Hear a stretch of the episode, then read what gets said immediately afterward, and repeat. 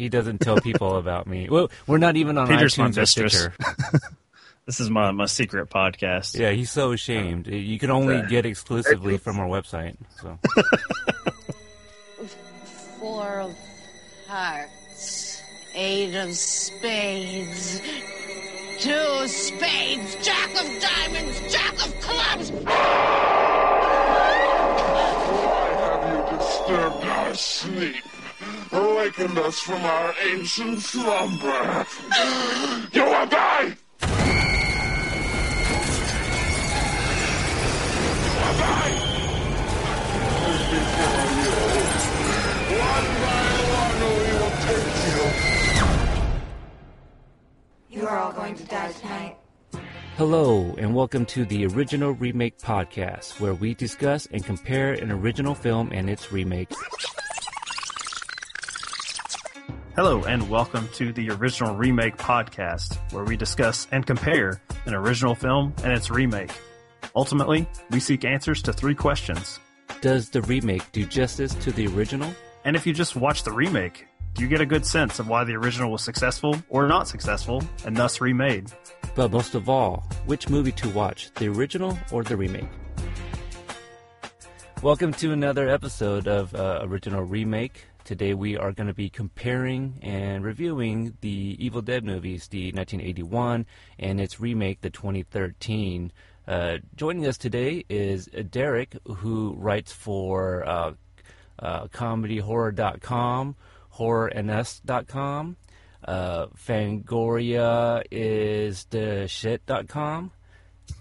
What what other sites do you write for? No, I, I I think yeah, I think you covered the bases. Okay. I like. Um, I, I'm a big fan of horror and us. I like that. It, it- it's very Yeah, welcoming, yeah. very inviting website. Fangoria and shit though really rolls off the tongue in a way that I didn't know previously. Uh, thankfully, you've not had any sort of lawsuits from Fangoria itself for your uh, your website, since I guess it's all complimentary there. Fangoria is the shit. It gets them more hits. That's all right. So yeah, we have a, a horror expert to sort of uh, lead us by the hand here. Peter, are you a big fan of this genre? I, I think I've said many times on uh, War Machine versus Warhorse that I, I really know nothing about horror films. It's usually a first time watch for me whenever we cover one. Yeah, I you know after watching these, uh, you know I kind of thought back. I think this is what episode eleven or 12? 12, I think maybe eleven.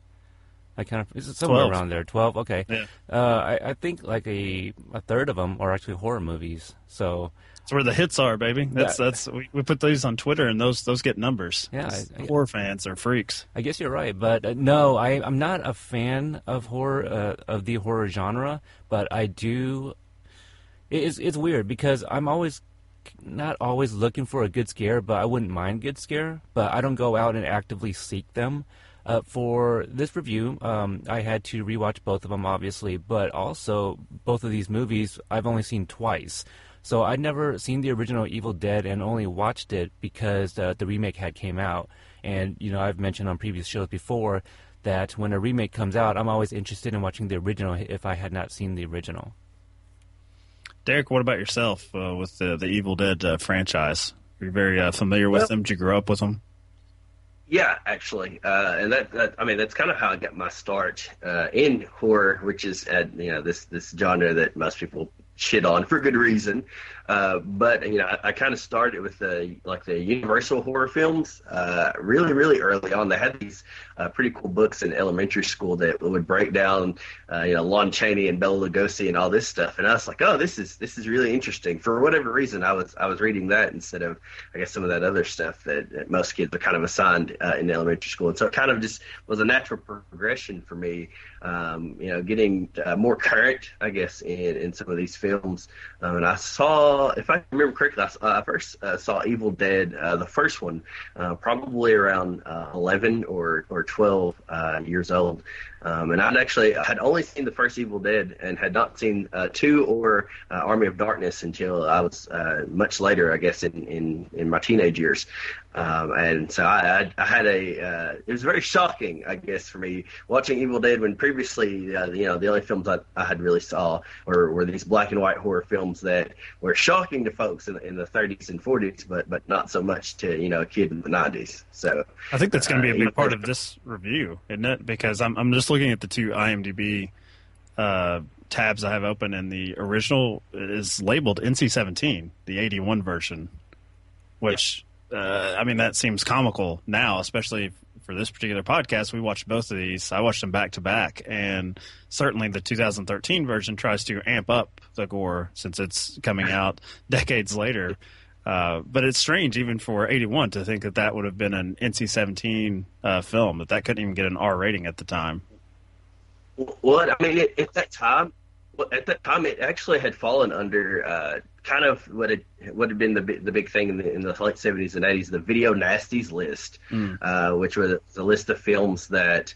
Uh, uh, you know, in Europe and, and in other areas, uh, actually included like Cannibal Holocaust and some of the other films uh, that we've we've discussed before, like I Spit on Your Grave, that kind of stuff. Evil Dead was trumped in with them, um, and if you ever see those films, comparatively speaking, Evil Dead's uh, uh, you know, much less gory or uh, you know, pushing that envelope, uh, at least in my opinion, than, than some of the other films that it gets trumped in with. Um, so I think it's you know for a lot of folks it, it's well Evil Dead is the you know the most horrifying film you know of, of the 80s uh, but it, it's really not. Um, and especially now if you go back and watch it, it, it's more comical as you know as we know Evil Dead and Army of Darkness go to really show us but it is kind of a comical take on on these on this haunted house kind of stuff so yeah, that's certainly something you can tell they embraced with the second one, which really, for the purposes of original remake, this podcast, we could have done Evil Dead 2, really, as a remake of the first film, because it is the same the same premise. I, I think it only works as a sequel because Ash uh, is involved with a new group of idiots who come out to the cabin. Is that really the only thing that's sort of a continuation of the story? Because it, it, feels beat by beat like they're just doing a, a higher budget, more comical version of the first film. That, I mean, that's the way it would. It always appeared to me. Um, I, I, kind of never really wanted to see it as a uh, direct sequel or direct remake. It was something completely, uh, you know, on its own. Um, and, uh, I guess you could say a reimagining, uh, maybe. But um, you know, it really just it just kind of takes everything from Evil Dead and, and kind of uh, perfects it in a lot of ways. It's okay. Well, we we knew it worked is from the perspective of humor in Evil Dead, uh, but let, let's let's kick that up a, a, notch. And we knew it worked as far as uh, gore, but but let's kick that up a notch as well. Uh, most of you know we're not worried about character development and, and any of that stuff. And I think that's really what Raimi honed in, honed in on. He was I think he understood this is not what people are looking for. They're not they're not interested really in character development outside of the Ash character. We don't care if it if it's a sister or a girlfriend or a best friend. Uh, we just want, we just want to see Ash Ash like uh, you know rip up the dead uh, and, and, drop some crazy one-liners, and, and, I think that's that's really just the direction that, that they went for, and uh, you know for for them I think that was actually a much better approach uh, than if they had went with a very serious tone, uh, which is is kind of a little bit with with what they did with the remake. So. Peter, what do you think about the uh, the more serious nature of the 2013 version, which I think also uh, was not labeled as a direct remake, or even a sequel. It was kind of like Evil Dead 2. It was somewhere in between. Uh, did you did you like the fact that they went away from the comedy and went more for just the uh, the, the gore sort of factor there? Just the uh, I, don't want to call them gross out moments, but I, I, certainly think that the the violence is meant to make the audience recoil. It's not meant to be taken uh, humorously. Yeah, I, I actually kind of did like it because it, it kind of made it a little bit more different rather than a, um, a direct remake. Uh, I do remember, like during production, they even didn't somebody say that they weren't even going to do the tree rape scene. I can't. I, I, would think that the fans would rebel against that. Um, which they, I, I, would say, watching the two of them, it's not quite as extensive as what it is in the uh, the first film. Um, Are you talking about the length or or the the scene? We're, we're getting into really sexual uh, terms here, Peter. But yes, uh, on both counts, yes, the length uh, was not as impressive yeah. Uh, in the 2013 version. There was a lot of wood. Yeah. I don't. Let me ask you, you guys this this quick. wait what? Uh, let me ask you all this question. What did you all make of? I guess the comparison of the the, the two rape scenes. Um, but I found it. I don't know when I when I remember seeing it as as a child. It was right around the time I'd also watched Pulp Fiction, and so it was just kind of rape overload, I guess, for me in a way. um, but it was it was very uncomfortable uh, to, to to watch that scene. Uh, I think I, I've always went back and forth over whether or not the film, uh, if it really mattered if that scene was was in there or not, if it was really even needed, uh, you know, to any extent for the for the original. Um, but when I watched the the, the rape scene from uh, the remake, uh, the 2013 remake, um, there was I don't know if it was the fact that it was almost a girl to girl rape scene, if that makes any sense, where this this you know this essence comes out of her body into this other, but there's something that was less startling about it, and I don't know if that's what it was. Uh, there was this this this almost this girl on girl. I hate to say that, but well, it was a to me it was a cover your ass kind of moment where they they realized okay it's 2013 we know how Twitter might react to this type of thing. There's going to be this sort of outrage culture, which uh, I mean, there's definitely something, as you said, with the original. Does it even need to be in there? Is it warranted? It's just, it's much like the 2013 version, and it's probably the most shocking moment in the film. Certainly, in I guess 81 to, to have tree rape, yeah. and the biggest difference in the 81 version, uh, which I unfortunately watched it this morning, uh, which is not the way to really wake up like, oh, time for some tree rape, but uh, is the fact that you know, my girlfriend was getting ready in the bathroom while this was playing on the bedroom, and she's like moaning and stuff. And so it goes back and forth between she's like crying out because she's in pain or she's being attacked to this kind of sexual thing, and it plays out for a, a really long time in the original yeah. version. The 2013, well, well, the 2013, as you said, by making it herself, her like dark self, this mirror image that shows up. Uh, I, I don't know. It, it doesn't you're right. It doesn't feel impactful. It doesn't even feel like a rape. It just feels like it's just a uh, a way for them to visualize possession really quickly. Like this this evil is now going inside of her, and you, I don't know if in that way it means the 2013 version really just had even less of a reason to do it. I don't know. I'm sort of I don't really have a definitive answer on it being necessary in either film. What What do you think, Peter? Uh, I I wonder if in either versions the the girl got splinters because I mean it tree branches, right? That's that's got to be rough, uh, literally. The um in, in the original, yeah, it's it's the it's the forest that is attacking her, right? That's kind of what she said. In the remake, yeah. you know, you got this um uh, this apparition that is tormenting her in the forest, and I mean, isn't it the the uh, the girl from the beginning of the movie?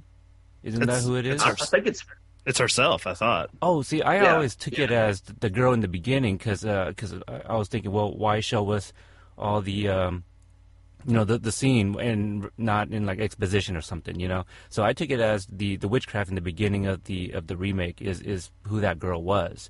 So mm. okay, um, that kind of changes it uh, a, a little bit because I was thinking, I mean, Derek, to what you were saying, the girl on girl, it like if it was her, that that's a little bit not weird, but it just it kind of changes my perspective just because I thought it was the the the girl from the beginning of the movie that was doing this to her, and so um, yeah, it being that I don't think it was uh, as disturbing as the forest raping her, you know. So I I, yeah. I kind of see that. Uh, but I don't think in either movies it was as disturbing as the rape scene in Kids, which I just saw recently for the first time a few months ago. So, I mean, you know, talking talking about the rape, and well, you mentioned Pulp Fiction. That's something that the, the horror genre they're able to put these shocking, traumatic moments on screen, and it's still hidden under the guise of popcorn entertainment because it's so far afield of reality. You know, talking about you're talking kids, which is still sort of heightened reality. That's dealing with someone passing on, you know, the HIV virus to someone in their mm-hmm. rape, and they're, you know, teenagers who probably are, should not be doing what they're doing and very promiscuous, taking drugs and all of that. Uh, Evil Dead with the, you know, with it being tree rape, clearly it's like, well, that's never going to happen, that sort of thing, you know. So it's like it is disturbing, but it's also fairy tale like. It's you know the dark forest. Um, I want to go back to the the beginning, what you just said, Peter, because I actually took issue with the uh, the way 2013 version opens uh, because the 81 version we just have the the five friends just driving uh, on these dirt roads, and it's uh, immediately I think the film is very charming because of how cheap it looks and how clear.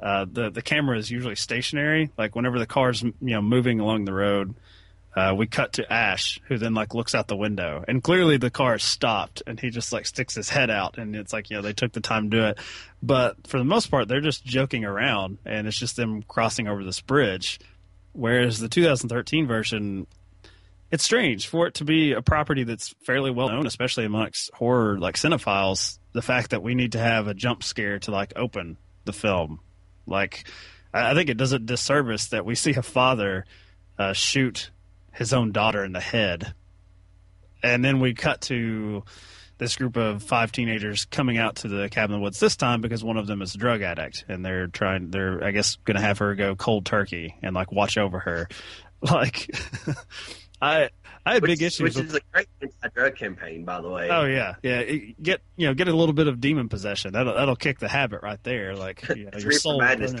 2013. Yeah. Uh, but I felt that it was a little too modern, uh, and maybe maybe they just want to distinguish it for the old one. But you know, modern horror, we have that. It's like that scream moment where we have to have like a death before the title card comes up, and I much prefer the original where it's just kind of goofing off. It's just teenagers like being being dumb, and uh, Derek, do you also feel like modern horror wants to justify the deaths more? Like we have to we have to show the characters being stupid and somewhat asking for it. And I guess the main thing I'm thinking of is in the newer one in 2013, you have the I guess the nerdy guy with the long hair and the glasses reading the book, which is scrawled in blood like "Do not read, do not like he will Yes. come," versus the uh, the 81 version where it's like, "Hey, I just found this tape, let's play it." Like you know, I, I mean, it's stupid, but it, like there's not really any warnings. They're just kind of curious. Like, what is this? Let's just play it and see what's on it. And I feel like the 2013 version wants to have the audience sort of okay with what's going to happen to them. Well, it's, it, it's either that or the 2013. Uh, the expectation is that your the audience is is just unintelligent uh, in a way. um, you know, everything has to be broken down and explained, uh, just like you were saying. Take the first Evil Dead. Oh, a tape appears and boom, push play on the tape, and crazy shit ensues. Uh, whereas in the remake, it's not only do you have this book of the day, you have the the premise that was before the title card explaining that bad shit is going to happen, and then you have the book, and then you have inside the book an explanation of every bad thing that happens to each character has been is basically been drawn out. So so the dead is not creative at all. Is basically what they're saying. It's the dead only knows. numbers. How, yeah, Here's only how to knows how your face. exactly. So it's I I think it's a little bit of horror today. Um, and this is one of the reasons, uh, you know, I think I'm not a huge fan of, of, of horror films, at least in the past 15 to 20 years, for the most part. Uh, they they either uh, try too hard uh, to just go gore, gore, gore, and sensationalize horror even more than it already is, or they are really insulting to their core audience and feel the need to justify, like you were saying, uh, the characters, uh, you know, rationale for things, or they, they break it down to to a degree that uh, I think it's just unneeded. I, I didn't need the, the scenes that were going to explain, uh, well, this is why such and such pours uh, scalding water on herself because the Book of the Dead says she will. Um, I, I didn't need that. And going back to the, the humor element of it, uh, Peter, you said that you kind of liked the more serious take that they were doing here. It, it seems like it's a deviation in the, the demons themselves because in the original, they just do shit just to fuck with Ash, basically just to get on his nerves. And the, this new version, uh, I don't think there's really time for sort of lollygagging. Like they almost immediately go to attack mode and trying to like uh, disembowel or cut off limbs of their their opponent here. Um, did do you find that Peter that it's just maybe as Derek's saying it's just part of the expectations of modern audiences that they they just want more bang for their buck that they want to see the gore as quickly as possible and not you know the prankster demons that we get in the original. Yeah, I well, I, I think it's just because they were trying to tone down, uh, you know, the comedy, and maybe that's why it was just a little bit more uh, straightforward. Um, I, I think you know, with the the modern horror genre, you know, I, I think they're really just geared towards you know juniors and seniors in high school, you know, that are out on dates, and I I actually I I, I like the remake. You know, I I don't I. I, I guess you guys haven't really trashed the remake, but I feel that's kind of the, the way it's going. Um, I can. Oh, it's gonna get there. Oh, I'm, I'm sure it will. I, I kind of, I, I think Well, I already know well, the end here. I, I'm not going to trash it. I, I'm I am very critical of a lot of things about it, but I, I think that to a degree I do agree with you, Peter. Uh, that I, I think there is something about the remake that that at least uh, defines it better than a lot of the other horror film remakes uh, of the 2000s. I, I will say that, and I know we'll get to that in a second, but I don't think it's the worst remake I've ever seen. It's it's no Psycho '98 or anything. Uh, which Michael actually came on Hydrate Level 4 to review I like with that me. one too. I would have preferred that version of Evil Dead, shot for shot, with those sort of the, the, the cheap setups that they had. I would have found that awesome in 2013. Um, I, okay, let me let, let me go back. What I'm missing about the comedy from the 2013 version is I think they had a great opportunity that the violence is so graphic, and we see uh, a girl after as she's like you know preparing to like cut her face off, like pissing herself, like, and then the camera tracks down her legs just so we know, like, oh, she's urinating herself. Like, it goes for that sort of gross out uh, imagery. I think there was an opportunity there for a lot of humor in the third act. Like, I'm really, really missing when we're watching the two of these together. This, you know, this Ash stand-in of this recovering drug addict, this young girl, her losing her mind. Like, I, I really don't like that she she has one moment where towards the end of the film where she has to like not cut off her hand, but basically pull her arm out from underneath a car. And I think she, it's something like I'm, I don't know, it's like I'm tired of this shit or something. Like she has a very John McClane like line, like you know, I'm just sick of it, and rips her her hand off, and then you know puts on finally puts on the chainsaw in an Ash moment. But in the original, that you know, Ash is a coward. Like in those earlier scenes in Evil Dead, like he's if you're used to seeing Army of Darkness Ash, like that sort of uh, the all the Duke Nukem lines that they sort of ripped off from Sam Raimi. Uh, Ash, you know, in those first scenes, he's standing by the door, like not moving, like he's freaked out, and it's the other guy who's actually like fighting with these demons. So there is an arc there, and her arc it's missing in this film because she's possessed, like for most of it. So when she comes back out of it, she's not really. It's just that she's normal again, and I guess we're supposed to believe that she's now, you know, she's got bigger problems than drugs. But I wanted her to actually have to go through the process of seeing her friends possessed and not be possessed herself because we don't get that moment. We don't get the opportunity for her to lose her mind, which adds to the humor of the, the first film because that's the only way that Ash can process it as a coward is that he's going crazy, and that that's really the only reason he becomes a hero is because he's insane, and so that that's where I, I think the this one doesn't have I don't know it doesn't have as much meat to it. It's just uh, sort of a just a, a grind that they go through, and that's that's it. It's just sort of a you know body horror, what limbs they can lose. And I, I do think it's fine. I just don't think if the 2013 version came out, it would have ever spawned a franchise. If there was no Bruce Campbell versions and this was an original property, I think it would have come and gone, and that would have been the last we heard of it. You know, with the the remake, I wonder if they just tried to to do too much to really distinguish it from from the original. Uh, Michael, you, you said, um, you know, yeah, let's see, Jane Levy, you know, who is the Ash stand-in. Well, uh, Shiloh, Fer- Shiloh Fernandez, who is the physical, you know, stand-in uh, as far as looks and everything, they made him the coward. You know, they they even call him that, uh, but for different reasons. Not really because he's scared. Is really what we find out is in, uh, in the past he had left his family, so him and his sister are actually kind of estranged, and so there's this you know minor tension between him and the group. You know the the guy here, uh, is it Lou Taylor Pucci? Is is that? I guess we didn't really go, go through the names, but um, The dork, the dork, the yeah. dork who reads the book. Ironically, he's the one who takes the most beating. I mean, the man gets like, uh, you know, literally nailed in the, you know, in the face, and uh, he he takes the most beating. Um, But I think that's going back to the punishment that the audience is asking for. Like you're the one who did this, so we want to see you in pain for most of the film. yeah, But what's you know what's I think the direction with their characters is off because when you really look at it, at least when I was watching the film, he's a more interesting character than the brother. You know what I mean? And if you were just going into the film and you didn't know that uh, Jane Levy's character was going to be, you know, Ash 2.0, you'd be thinking, all right, you're you're you're the Ash character. Uh, you're you're supposed to be the coward, and then you're supposed to be that one, the male character that triumphs because your sister's had this happen to her, and all of your friends have had this happen, and and you- you're this coward character. But he's just not interesting. He, he's not. And so then when it, you know, when it does the wink wink moment where you find out that Levy's character is your Ash, uh, I was kind of just like, oh. Uh, so they switched it up and they decided to have a, a, a woman be the, you know, the Ash. Okay, that's cool and all, but she has like kind of like you were saying, Mike, no story arc. Um, she's been in a basement for She's absent. You know, yeah, she's absent, and then the the male character, the you know the main protagonist, male protagonist, at least we thought, uh, to me is just he's he's boring. Uh, the dork is more interesting to me. of the character, even with his uh, his playbook that he gets from the, the, the Evil Dead of like, oh, this is what's going to happen next. Like, look look here.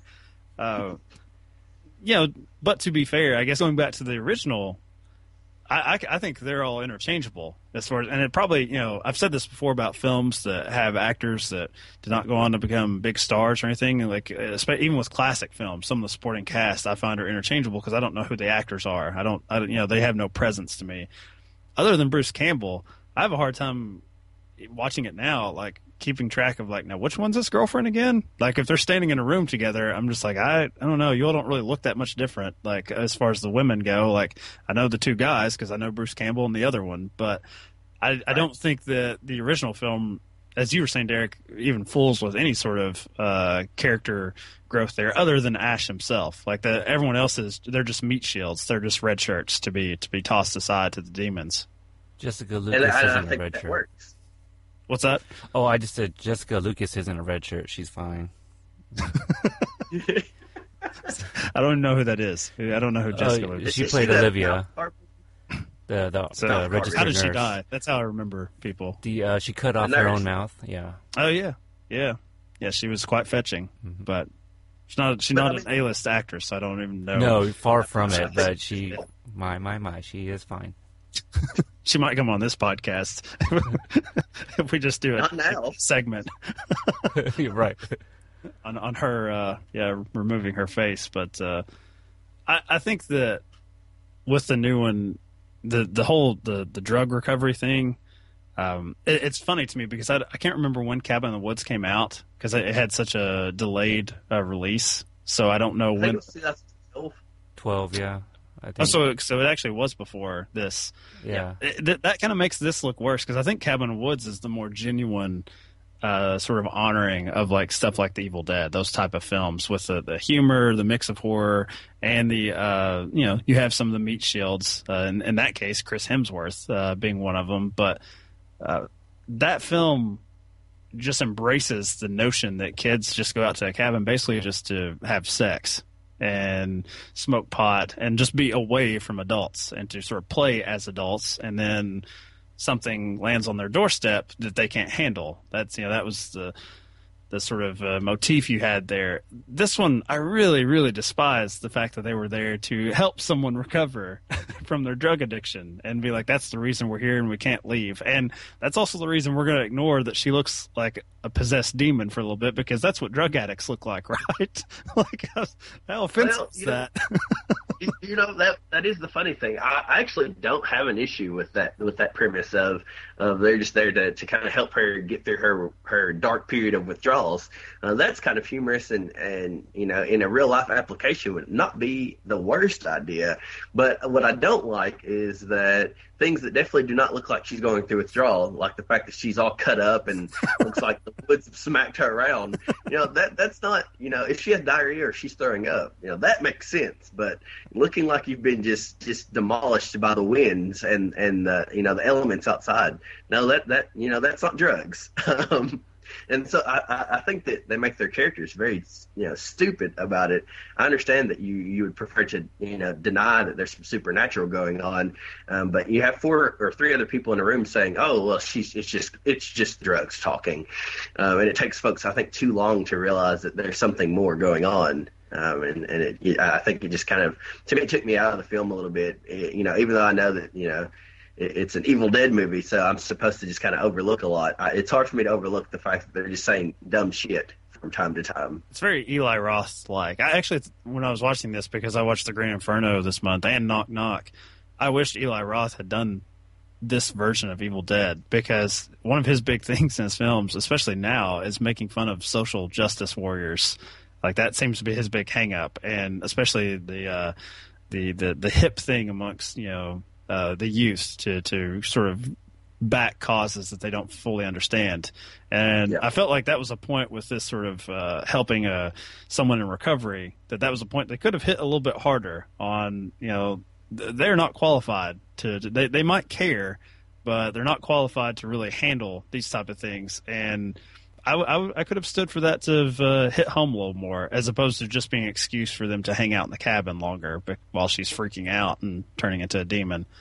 Um, Yeah, my I, I did have- I, I actually uh, I agree with both of you, but um, I like what you just said that yeah, it's an excuse for them to stay in the cabin and not to leave. So, and that's all it was. It wasn't you know a great excuse, but it was uh, an excuse nonetheless. So. I, I liked it about that, but I agree with Derek where it just it's it's it's stupid. You know, they they, they are just oblivious to actually what's going on. Um, you know, when she's standing there in the scalding hot water, like that, that's not drugs. Well, I guess it could be. I mean, I guess you could be really high, but even in that state of mind, like it's still hot water, you know. But um, yeah, I I agree mean, with. Derek, I can't imagine that someone who is going through withdrawals would be in scalding hot water. I mean, they're not. I can imagine, uh, you know, you know what I do as I guess as a career. I can imagine drug addicts actually watching this film and just being pissed. Yeah. I mean, honestly, because they're just like, wait, this is this is. Uh, there's already a stigma about us. Now they're going to think that we there's demon possession and that we're you know really subject to, to you know the, the dark Necronomicon and all this business. They got enough on their plate to deal with. you know, I want to see uh, like like a Cabin in the Woods remake of a remake. You know, where somebody is high and they're watching the uh, Evil Dead remake, and and you know they're just like, I they totally get us. You know, it's that's exactly how I feel. It's it's quite a bit different from uh, from the original because I, I think they all accept everything immediately, don't they? Like they Yes. they're all together. Uh, like the the new one does this thing where they somehow the house always separates them. One person goes to check on someone, and then the door slams shut, and they can't get it open while someone's you know pissing themselves or you know pulling the, their skin off. I like that the 81 version, they're pretty much all in that main room and they're standing there like looking at this insanity and they all are all in agreement like this is messed up and I don't want to be here. Like they're they don't even really try any sort of parlor games where there's uh, disbelief or uh, there's no buy-in from the characters. And it, it, it actually happens. I mean, the first one, the 81 version is 85 minutes and 2013 is only 91, but the newer one felt much longer. Like as far as pacing goes than the original. The original just gets to it. I mean, fast. Yeah, the uh, the the remake did seem a lot longer, to be honest. Um, but also the cabin seemed a lot bigger, Mike. And I, I wonder if it's because of what you mentioned, or yeah, you mentioning that most of the characters were in separate rooms uh, the entire time. I think in the remake it was just Cheryl in that one room by herself, right? Uh, basically knocked out, or I mean, I might have the names um, mixed up, but kind of like what you said, like all, all the girls were really interchangeable. Um, but I didn't want to say anything like that because it probably would have sounded racist coming from me. But they did all seem to look alike, uh, except for the hair color. You can you can say that about white people. It's not racist. You can, whatever. we can handle it. You know, I, I- I think I think one of the things that makes the, the remake seem longer is is the pacing. Um, I, when I went back and watched it last night, uh, one of the things I hadn't noticed was the, the like that third act where it's just the siblings, uh, where uh, you know the brother is wanting to, you know, he realizes he he comes to this realization that he can bury her and then he can bring her back to life, um, and that very odd, playbook. uh, The playbook. yeah, exactly. And, and I, I was thinking, I said, this movie seems long because uh, you know everything pretty, pretty crazy in the film. Really happens right in the in the I mean right in the middle of it, and then you have that long period where he's he goes downstairs because he has to you know he has to find her out in the the water in the basement. And then he has to he has to put a dress on her and i don't really know why he's putting a dress on her. Um, and he has to do all of these things in preparation to to shock her back to life. And it's kind of a boring uh, little set of scenes actually um, because he just keeps going back and forth of where she switches back to being his sister. Like oh no don't kill me big brother. And and you know i was watching it with my girlfriend. She looked at me and she's like i don't care who that is. Uh, after demon possession you're dead. And and uh, you know i almost married her right then because i agree with that sentiment. Um, But I mean, it's absolutely true, and and he, he this period goes on for so long that it just stretches the film. Um, I thought, and and you know, to go back to kind of what Peter in, in his praise of the remake, there are a lot of things um, about the film that I like. I like that they at least attempted uh, to go in a in a different direction um, and to have a, a strong female lead. Unfortunately, they don't have a strong female lead. They just have a female that that lasts longer than everybody else. Mm-hmm. Uh, it reminds me a lot of uh, a few guys have seen the the Nightmare on, or Nightmare not Nightmare on Elm Street, but the Night of the Living Dead, uh, the Romero uh, and then the Tom Savini remakes. He it's kind of very similar, uh, and, and, that's kind of what I was thinking about in the remake of Night of the Living Dead. The the female character um, who was uh, not very strong at all in the original is is much stronger in, in, the remake itself, and she kind of becomes this badass by the end of the film. And and one of the things I actually liked about the remake, even though it's not that great, was she has a progression. Um, in her character, where she is, you know, she's almost like Ash. She's terrified and sort of cowardice, uh, on her own, and then she kind of grows into this. Well, I'm going to knock the hell out of these zombies, uh, and that would have been cool had they done something similar with with this film of of having something tragic happen to her in the beginning, um, and then allowing her to to kind of you know beef up a little bit. Uh, and have a greater resolve, but that, that just didn't happen. Um, and, you know, instead she's again she's in a basement for for 80 minutes, and then she pops out and rips her hand off and grabs a chainsaw. Well, it's also just not enough. I mean, this is not just to modern horror, but modern films in general. When they think they've got a franchise like cooking, they start making plans about what they're going to do with the sequel. And reading the Wikipedia for this uh, this particular episode, I, I, wanted to see like what you know. I, I, couldn't even remember if this film did well, which I guess it did relatively well at the box office for its budget. Uh, but even before that, before it released uh, nationwide, they were talking about they had plans for an Evil Dead two that continued on uh, with her story, and also Sam Raimi was going to do an Army of Darkness two, and then they were going to lead into some like you know united universe. And I mean, what you know, sort of crazed minds are already thinking like sort of Marvel Cinematic Universe or like Lord of the Rings with like Evil Dead. Like, I mean, now we're releasing this episode right around the time that there's a TV show that's coming out that's been well received in early reviews. But I, I think it's insane to put so much of your character development into sequel plans that, as we see, never come to fruition at all. Like that's that. Sure, maybe they had plans for her character, but we'll never see them because they decide that TV was the uh, the format they were going to go with to chase the money. And Godspeed to them, but you know it doesn't help me as character in the first film. Like in rewatching it now. I mean, could you imagine if they went into the first Rocky knowing what Rocky would be like by Rocky Four or Rocky Five? It would, it would be terrible. It, it would be terrible. So the, the, seeds that they would attempt to plant, and I think that's really the problem, is we're going we're going to drop this and drop that uh, somewhere in the film, and it's going to be our early early wink wink to what this character will become. Well, we, we don't know if that character will ever become that because we don't know who's going to be writing mm-hmm. this or that sequel down the road anyway. Um, so I don't know. Peter, did you see that at all?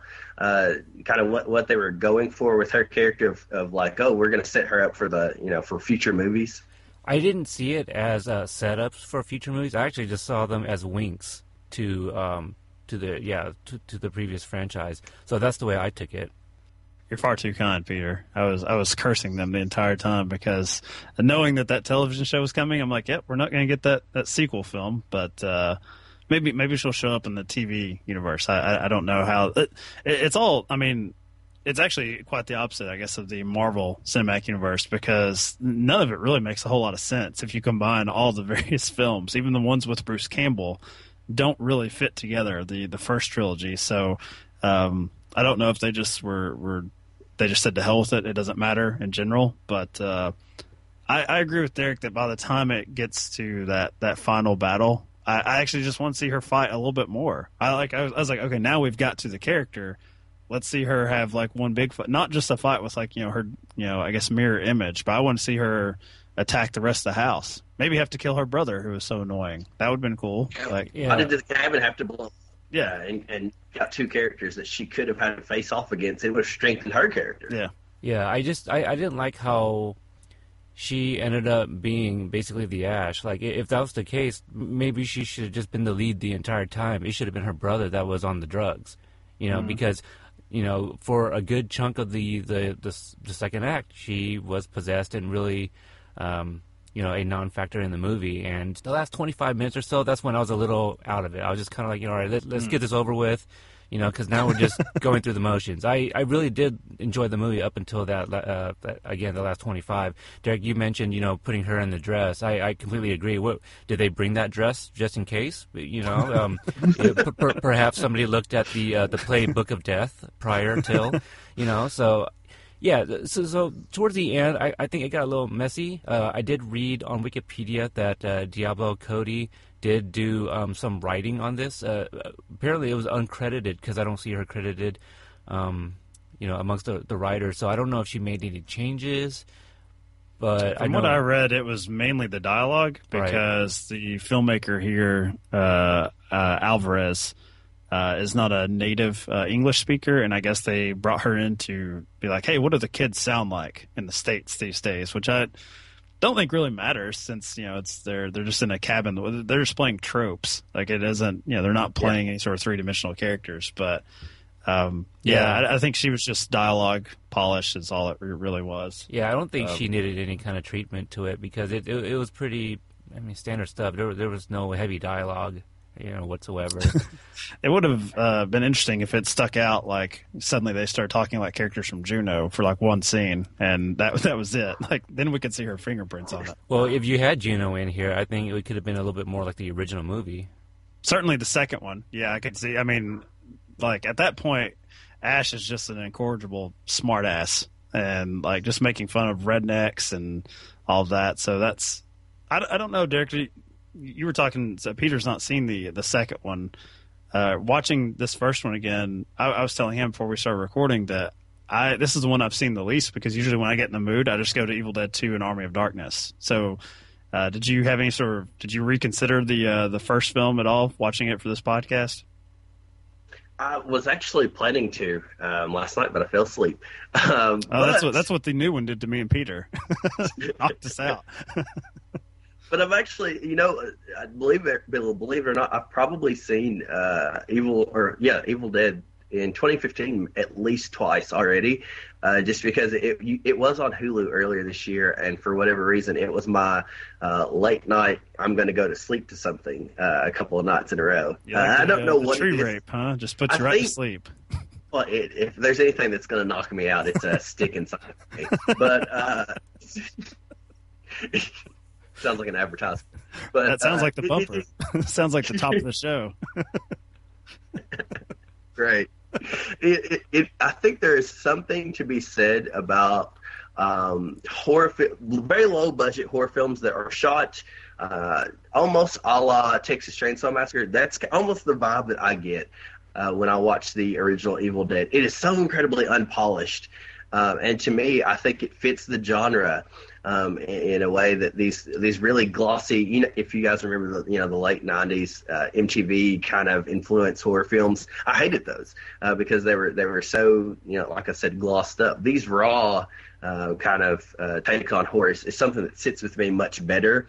Um, I think that's why there for me there's a replayability with the first Evil Dead just because um, it, it, just it looks cheap but it looks uh, earnest I guess.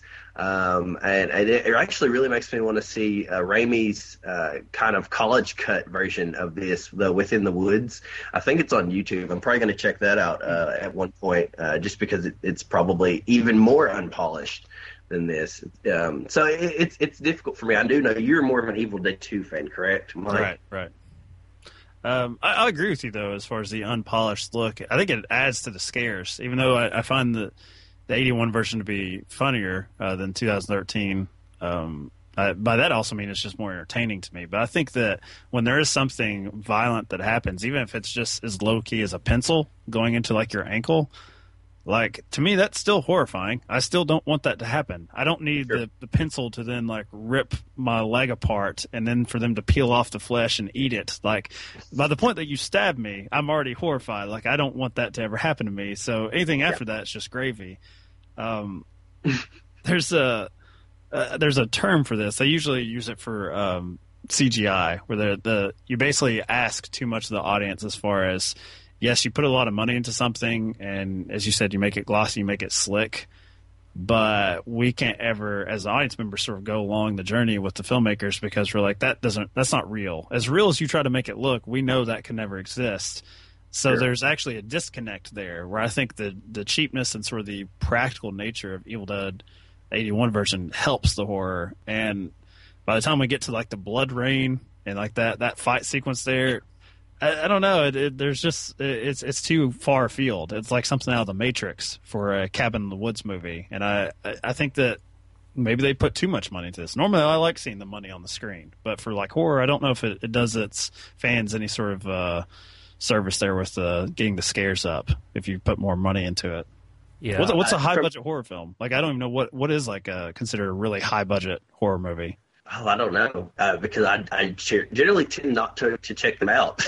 I guess um, look that look up the list if you, if you get a chance. But uh, I mean, in in my history of, of enjoying the horror genre, uh, it's generally been the cheaper the better. Honestly, uh, Halloween, uh, the, the first Friday the Thirteenth. Um, uh, you know, some of those, even some of the Italian horror films that, that I've been into over the years, uh, some of the like uh, Fulci stuff and Dario Argento. These are pretty cheap horror films. They they do not cost a lot to make.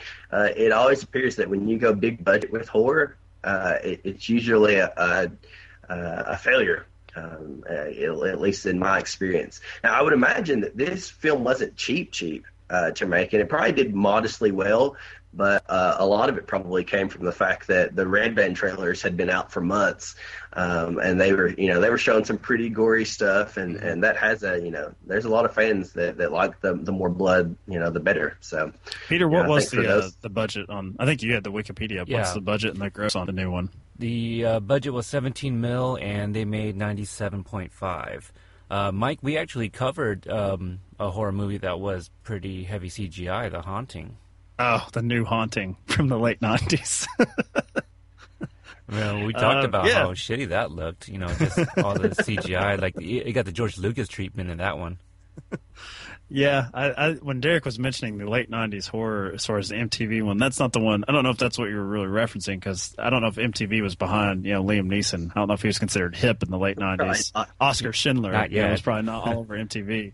Uh, but I, I went to like stuff like Disturbing Behavior, like that sort of PG thirteen horror with like Katie Holmes. Oh, uh, I always thought of that as the prototypical like garbage late '90s horror movies. That uh, I don't know. I guess as horror fans, they wouldn't even consider them true horror. They would be like cast down like to like the thriller level or something. But Like uh, The Grudge. well, yeah, what do- what do you think about that type of uh, the, the the sort of I guess the the Asian remakes that they they brought in for the early 2000s? Yeah, all those were Not a big- PG-13 too. Ring. Yeah. Yeah, yeah. It, it, they try. I mean, they they what? They, I don't. I, I can't really put my finger on what they were trying to do in in that era uh, because they were either going really watered down remakes that were just terrible uh, across the board.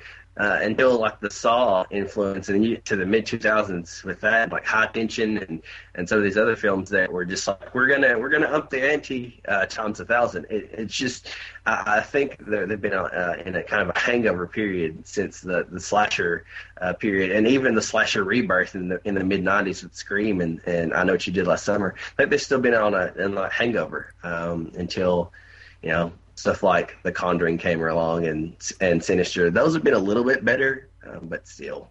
Yeah, I think it's been a really good year for horror myself, and I I don't know how valid that is, not being a huge horror fan, but like It Follows, uh, Queen of Earth, and Crimson Peak are three very different type of horror movies that have come out this year. They're all in my top five currently. Um, and I I do think that you have stuff like uh, You're Next, uh, The Guest, that have that sort of vibe, um, that sort of honor, that sort of 80s uh, John Carpenter kind of feel. Vacancy, Um, right? Uh, when did that come out? Or Strangers. Those Strangers, I liked. Yeah, that Yeah. was Yeah. yeah. Um, Right. Uh, I, I will say, you know, I've I've kind of talked bad, talked junk about uh, this 2013 Evil Dead, but I will say, certainly what you said, Derek, this is not a watered down remake. In fact, my complaints are that they just went too far the other way as far as like going extreme with the violence and, and losing some of the, the humor and the the character uh, growth. But um, uh, yeah, I- wouldn't say it's bad remake. Uh, as far as I, I just think that they they clearly went for something different, and they lost all of the elements that I liked about the original series. The the humor, pretty much, was the, the main thing. Can I ask if, if either one of you think it works as a standalone? I know, I know earlier, Mike, you said that there wouldn't be sequels if it were just, you know, these were the only Evil Dead. But does it work just as a one shot? Uh, and there's there's no previous franchise to, to kind of lean on. I like this. I like when the guest plays host here. You, you've you've Oh, embraced it. So, um, no, I would say no. It does not. Um, I think there's too many winks. Uh, that even if you had not seen the original, you'd be like, why? Why are they like taking a beat here to like kind of point this out? Um, I think that if they really want to do something on their own, they should have just shed the 81 skin completely. Um, and they could have done that. Um, I also think that what they chose to focus on uh, is, is strange to, to differentiate themselves, like the, the drug recovery. Uh, I think that bogs down the film, and it, it's really unnecessary because once the shit hits the fan, we don't we forget entirely why she was there. Like we we're not really concerned about her if she's gonna you know uh, be an addict for the rest of her life or not. We're just concerned about whether or not she can leave that cabin alive. Like that's it. Um, so I think that they should have just uh, just gone completely uh, different direction there. That you maintain the premise of just teenagers cabin in the woods, but that that's not even really. I mean, that's not beholden to Evil Dead at this point. People, if this was not called Evil Dead, people might have just thought that it was just sort of an homage to it. Really, if you if you wanted to take it a little bit further, if you didn't have the the, the direct winks to it. So no, I don't know if it entirely succeeds on its own, but um, it's it's not too far off. They could, I think, they could have gone further away. What about you, Peter? Uh, okay, so for this viewing, for for the purpose of the podcast, I actually watched the original first, and then I watched the the remake uh, a few hours um, later last night. Now, the very again, this was the second time I've seen both movies. The first time I actually saw the remake first, I believe, and then I watched the original. Um, so after watching the the remake first, I I actually think that it could like stand alone. Like if I I watched it, I go, you know, hey, that was that's actually pretty good. And then I watched the original. I'm like, wow, that's that's a lot scarier. You know, I um, I knew the story about how Sam Raimi, you know, they uh, you know, had a budget of let's see, three hundred, not even four hundred thousand dollars, and uh, a lot of it was practical effects, which I'm a huge fan of, and I think that's why it's a lot scarier and it works. You know, um, you know, Mike, you mentioned you know too much CGI will will just take you out because there's uh, it doesn't look as authentic as uh, something with the practical effects. Uh, we were kind of going this direction, and and uh, it, it went somewhere else. But I wanted to kind of talk about like the what was scary or what maybe kind of worked, because I, I feel in again all, all the girls seemed like the same person in the uh, original, but the one that looked like a clown, I, I felt she was like the scariest thing of that movie. Are you are you in the original? The In- one? Are you talking about the girl in the basement? Not in the basement. Uh, the one was it the oh, one? the one who's it's his girlfriend, right? Is it the Isn't she the one Ash's that's, friend, she's yeah. just sitting there Right. taunting him? Yeah, yeah, yeah, yeah. And Yeah. so just every everything about the original is is much scarier. You know, the the remake, it's more of it is um, is kind of shock. You know, and th- there there's some heightened tension there, but I, I think the original just evokes more of the creepiness, especially the music. It's it's a lot. The music is a lot louder in the original. Like you kind of hear it faintly in the remake. I feel, and so the the music really is is unsettling. You know, in the in the original, and so it's just it's just scarier. I think there's something to the fact that I, I said earlier I was poking fun at the 2013 version for how often they get people alone in a room with a demon just to do bodily harm to to them. Uh, but what the original really does is they get Ash alone for the majority of the film. Like they they they clear the deck and basically have all of them possessed against him. And I think that adds to the creep factor you're talking about, Peter, because that scene where his girlfriend as you said, you said she looks like a clown. It's because she's she's normal, unlike the other ones. Her her body is not maimed and uh, contorted, and you know part of the charm of the original is it looks like those are men in like wigs. Like they've replaced the women entirely with like much larger people who are there to like physically like attack Ash. But she remains like herself, except for her demonic eyes and like the excessive makeup and the hair. That can be played for laughs, but that's also incredibly creepy that she's just sitting there like giggling at him and he's like physically dragging her around. She's not attacking him. That's a main difference between 2013 is I don't think there's the 2013 demons don't seem like cats who are like playing with the mouse ever. Like it just seems like as soon as they can uh, physically do harm or kill another person, they will. And there, I don't know. There's a playfulness to the original that I think makes it much creepier. Well, I mean, wouldn't you find it to be more uncomfortable if they were demon possession and you knew that they were planning to kill you, but a lot of it for them was just like wanting. I mean, a lot of it was just we're gonna we're going to toy with you because there is legitimate enjoyment in the mm-hmm. horror that causing uh, upon you. And that's kind of the feeling you get from the first Evil Dead is they're enjoying this. Even the tree rape, they're enjoying this. They're mm-hmm. they're enjoying horrifying us uh, to to such a you know insane degree. Whereas with with the remake, it, it's well we've been summoned, we've got a job to do. Hard hat, turn the light on, and part of that uh, obviously goes to the practical nature of both films, having a seventeen million dollar budget, and then Raimi making it for you know seventeen bucks or whatever.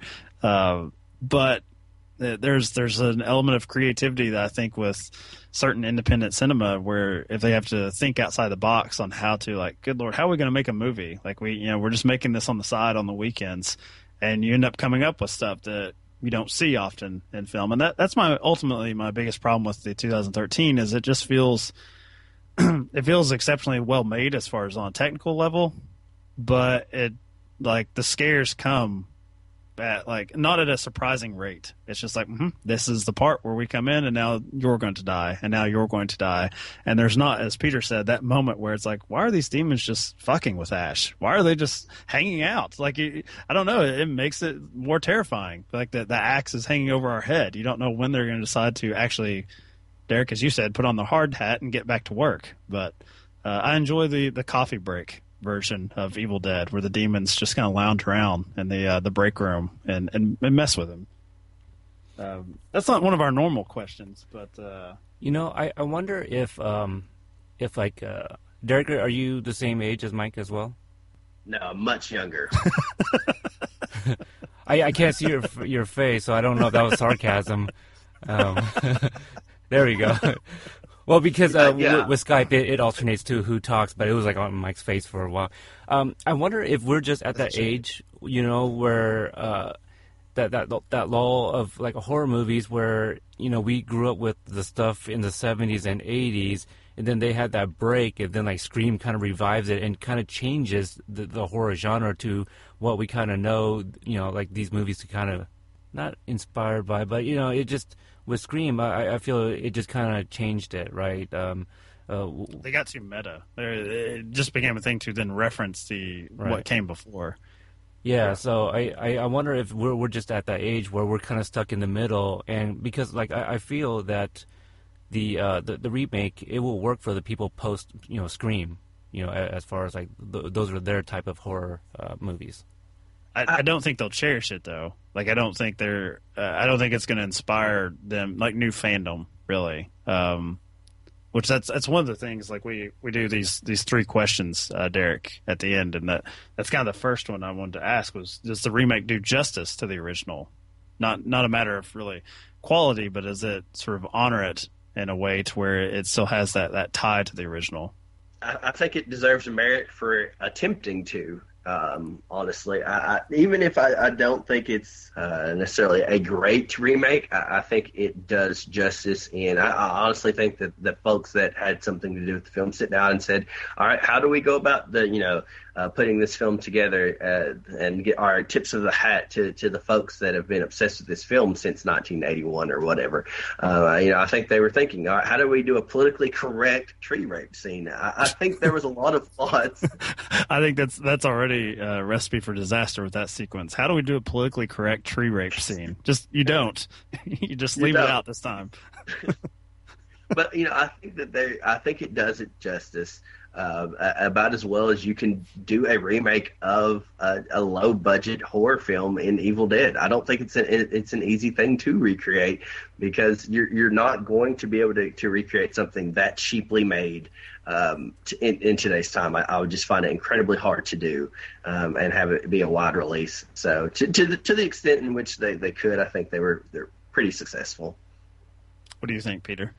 Um, I, I think so. I, I, I think it you know, honored the the original. It, it had a lot of the elements, and I think the the problem, you know, we kind of mentioned it, is that they really tried to be too different, you know, but still trying to wink, you know, at the audience, like, hey, we included this. You, you know, I.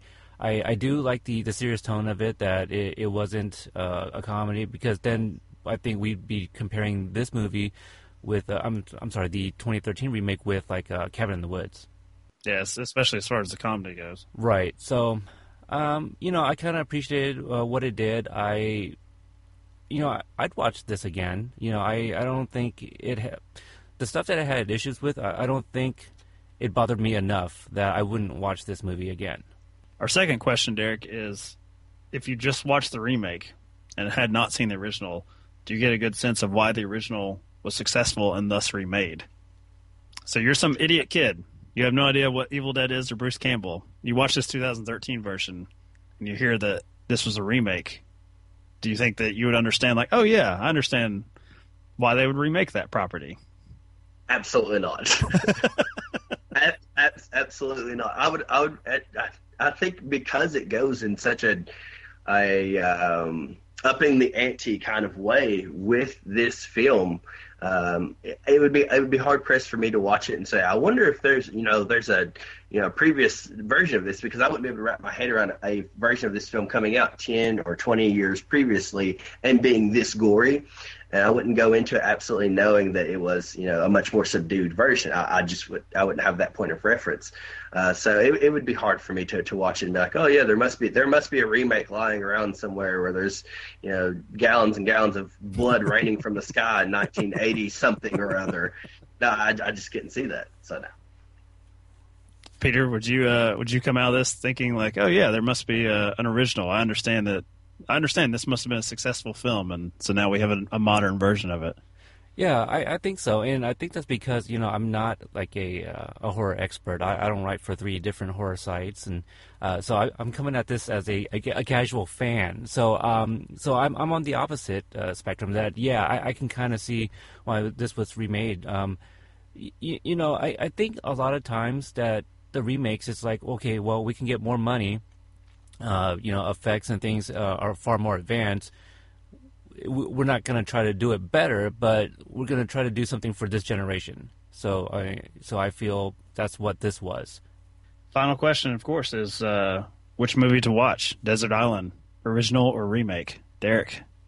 Um, it's always going to be the original for me. Uh, it, it, again, it, it goes on my very short list of horror films that I can pop in uh, just about at any at any time and still have it as as uh, two things. I can either just watch it uh, with back. It can be my background film that you know that's going on while I'm you know, doing something. or it can put me to sleep, um, or it can, or even after you know all these years, it can still be the film that I turn out all the lights and I still get some chills from, just because it's so atmospheric. And if you want to uh, have a good horror film, that's usually what you have to shoot for character development doesn't always have to be great, but you, you have to get a good atmosphere to where you're staring at the screen and you kind of yourself into that world. That's what makes it scary.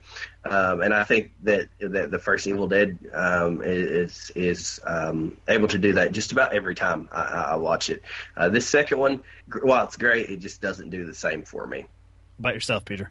Uh, I'm going to go with the original and you know it's it's far more scary. The the two times that I've seen Evil Dead, I've purposely watched them both in the daytime, uh, and I am still scared. And each time I've seen them, I've always been home alone. And this one I could not watch at, at night because I'd just be too frightened, you know, to go to sleep. I ha- I would seriously have to close all the doors and make sure I stuff everything under my uh, bed so I know nothing can come out of it.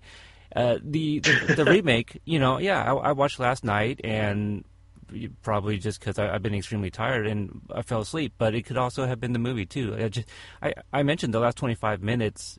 I was it, it got boring. You know, I'm just like okay, you know, it, I was I, I was out.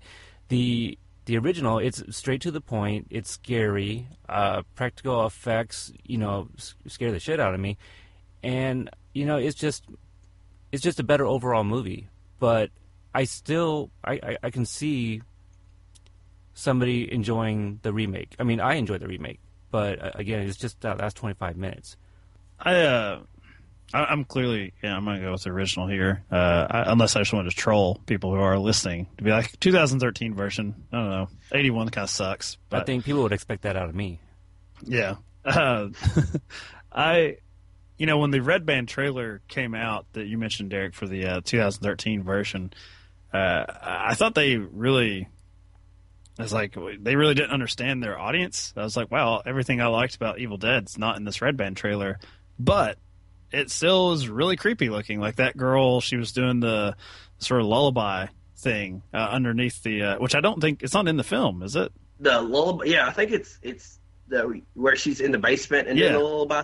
Yeah, there's a scene where uh, the brother is standing over and or over top of the basement, and she kind of kicks into like, "No, it's your sister," kind of thing. I'm going to sing "Mommy's Lullaby." No, no, um, I'm talking about like in the the Red Band trailer. She's got the they've got her chained down, and it's just her eyes under the floorboard, and she's like singing to them like as a group. Like, no, okay, I, no, that's so, not in the movie. So yeah, that that I found really effective. I do think that you know the the possessed look terrifying in the new version the problem I have with it is that they amp it up to 11 with the opening scene with a father blowing his daughter's brains out uh, after she's like, you know, Daddy, please just take me home, Daddy, you know, and then of course, you know, he, he shoots her, and uh, so you you've already, you know, I've already seen that sort of execution, and so yeah. what really more can be worse than that as far as a traumatic scene? And yes, there's the tongue slashing where like you, know, you, you hold out the box cutter and she decides to like basically lick it and cut her own tongue. There's all that mutilation, but I think that what I really love about the 81 version is it's scary. There's some there's some bit of, of horror as far as stabbings, but they do realize that they can't you can't keep people up at 11 as far as like being scared the entire time. You have to throw them a bone of something else and yeah. you have to change the game a little bit. Peter, you mentioned the fact that it goes to it turns from just straight out horror to just creepy, with them just like sort of singing and prancing around the house, and even when Ash is uh, you know burying his his uh, lover. Like it's it's kind of silly. It's kind of goofy. It's like a lover's quarrel almost as he's getting ready to bury her alive slash dead. Uh, I, th- I, think you have to to play different beats, and that's what the the original does. The 2013 version just tries to stay um, in in kind of saw mode as far as like, and they I think once you've set out to top yourself, you can't. If if if you start with that type of thing, then all of it's about the same. Shooting your daughter in the head, a girl like you know cutting her own tongue, ripping her arm up. We get we get multiple people doing some sort of uh, damage themselves. So the second time it happens, it's like, oh yeah, this is just what we do now. So I uh, I, I don't think that the 2013 one is bad by any means, but I think it's sort of lifeless. I don't know. It just it just feels sort of paint by numbers, much like the the book, much like the Necronomicon. It's just where this is the part where we do this now. This is the part where we piss ourselves, and I don't know. I, I just think the original has much more replayability. I don't know how often I would go back and watch this 2013 version, if at all. Uh, this is the second time I saw it, but I don't know if there will be a third. Probably for another podcast only. you did you did highlight basically the problem with the horror genre as a whole is they they they peaked at, at some point with pushing the boundaries too much almost for the mainstream, uh, and you could kind of look at it as well. We've already seen uh, you know the girl be shot by her father in the horror genre, so now it's that's that's constantly what they're shooting for. It's how do we continue to up the ante? But you're you know the folks are going to see it. Um, they've kind of been desensitized, so you can't have a slow pacing uh, psychological horror that often anymore because uh, that's not what we're, we're not what we're going for. We want to see blood and and gore. So it, it is kind of create this lifeless genre in a lot of ways, which is re- really unfortunate because it already had a stigma to begin with, uh, and it's not really it's not really helped itself too terribly much uh, in the past 15 years. So, And- That's why I liked uh, It Follows so much. And I guess it doesn't Yeah. help that you know we, we see The Walking Dead every weekend. You know, for for the past few years, where we've seen Right. the, the, the exact same thing. So, but uh, it follows. I Every think I'm Sunday gonna have night. to watch that again. Yeah, yeah, you should. It follows Queen of Earth. Uh, if either one of you have not seen that, I think it was on VOD. It's on iTunes. That's a that's like more like uh, Repulsion, like Polanski, like horror. Uh, nice. I'm not. Yeah, Uh, that- Mike. I, I don't know if I told you, but when I did watch uh, It Follows, I watched it with two of my other friends, and uh, one just wouldn't shut the hell up because he was just like, "What? What are we watching?" He just he couldn't get into it, and then at the end of it, both of them were side eyeing the hell out of me, just like. He's like, I was like. One of my co-hosts recommended it. It's supposed to be really good. Um, so, I mean, I, I liked it. I just didn't love it. Uh, so, but yeah, I, I think I need to go back and, and kind of give it another watch. Uh, it, it's just I did have problems with my friend just not shutting the hell up during the movie. yeah, yeah, I, I can't do that with uh, something like It Follows. Crimson Peak is like that as well. Uh, I think there's going to be actually more so. I think Crimson Peak is going to get a lot of hate in the coming days Hmm. uh, because of the way the trailer has advertised it. It is uh, is much different than what the just like a basic haunted house movie. So. I, I would would not recommend watching Crimson Peak with those friends, or Queen of Earth for that matter. Watch those by yourself. Yeah, watch the, watch the The real house. haunted house with them, right? The one with Eddie Murphy. Yeah, yeah. All right, so uh, Derek, thanks for joining us for this. You hosting Uh, next week? You're putting together the outline and all that, and Wait, wait. What? I'm sorry. I missed what you said. I thought it was ridiculous. we we always ask the guests like, so you're taking over the show, right? You're gonna. I think we're doing James Bond next week. Which I already watched Oh, one. that'd be, yeah, that'd be pretty cool. Oh. Um, I, I I like the, the general premise for the for the podcast. Uh, just I mean, just comparing a remake with an original, I think is is, is a neat idea because uh, there's still not uh, a lot that. Yeah, that was that your idea, Peter? I, that was already assumed. Um, but,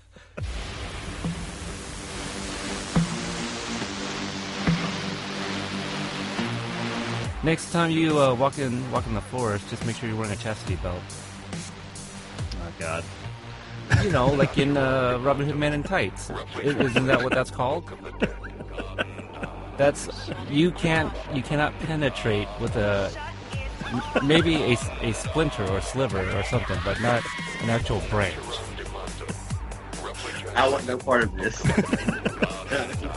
It got better the longer it went on, Peter. Doesn't it usually?